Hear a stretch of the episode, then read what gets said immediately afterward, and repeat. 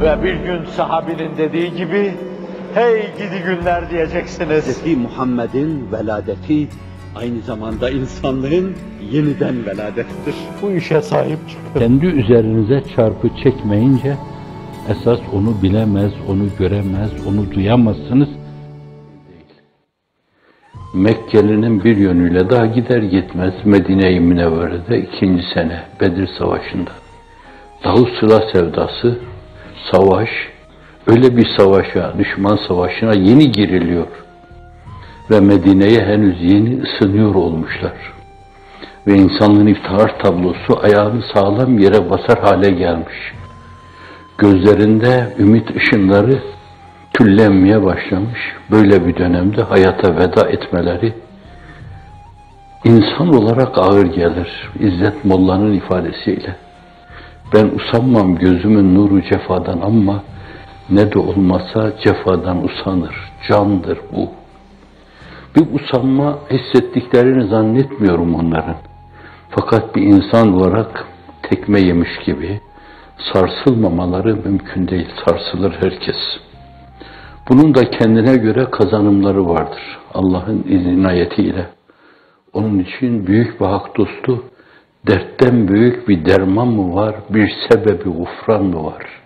Dertlileri sever Rahman diyor. Ne kadar küme küme içinizde dertler varsa, deşeledikçe alttan yeni yeni böyle dertler, problemler sizi sıkacak, sizi streslere, anguazlara sevk edecek problemler varsa, bunların hepsi sizde dökülmesi gerekli olan bazı şeylerin dökülmesine vesile olur. Arındıran kurnaların altında semadan inen yağmur, kar, dolu altında arınıyor gibi. Bu sözlerle Efendimizin mübarek duasına işarette bulunmak istedim. Nakkini minel hataya kema yunakka thevbül ebyedü mined deniz vasilni bil may ve selci vel barat buyuruyor.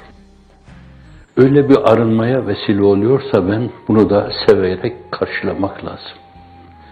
Hepimiz insanız, hepimizin şöyle böyle kusurları olmuştur. Bazen bir zihin kirliliğine efendim sebebiyet vermişizdir. Bazen gözlerimizden içeriye akan kirler olmuştur. Anlıyorsunuz ne demek olduğunu. Bazen kulaklarınızdan içeriye akan kirler olmuştur. Bazen kalbimizi kendi ritmine uyduran kirler olmuştur.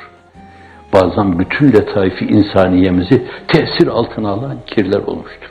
İstemesek bile gerçek mümince yaşama rüyalarını bile bunlardan siyanet etme esası vardır. Hayallerini bile bunlardan koruma esası vardır. Bütün bunlarla öbür aleme gitme. Niye kendini saldın? Neden bu düşüncelere yol verdin? Neden kalbin latife-i Rabbaniyen içine şeytana açık olan kapıları ardına kadar açtın diye sorulabilir. İşte böyle bu türlü kurnalardan geçince öbür tarafa Türkçemizde ifade edilen şekliyle diyelim pirupak olarak giderler orada. Zannediyorum kabirde Münkir Nekir Hazretleri gelince bu adamın çehresine bakacaklar. Abdullah İbni Selam'ın Resul-i Ekrem'in mübarek çehresine bakışıyla bakacaklar. Ön yargısız bakacaklar. Vallahi diyecekler ki buna soracak bir şey yok. Adam tepeden tırnağa nur efşan bir mahiyet arz ediyor.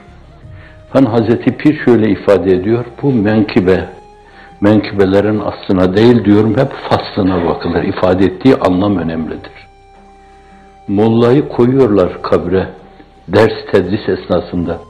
Hadis, tefsir okuyor, siyer vadilerinde dolaşıyor, duygu ve düşünce açısından insanlığın iktidar tablosunu adım adım takip ediyor. Bu Bekr, Ömer, Osman, Ali nasıl yaşamış? Kemal hassasiyetlere onlara takılmış.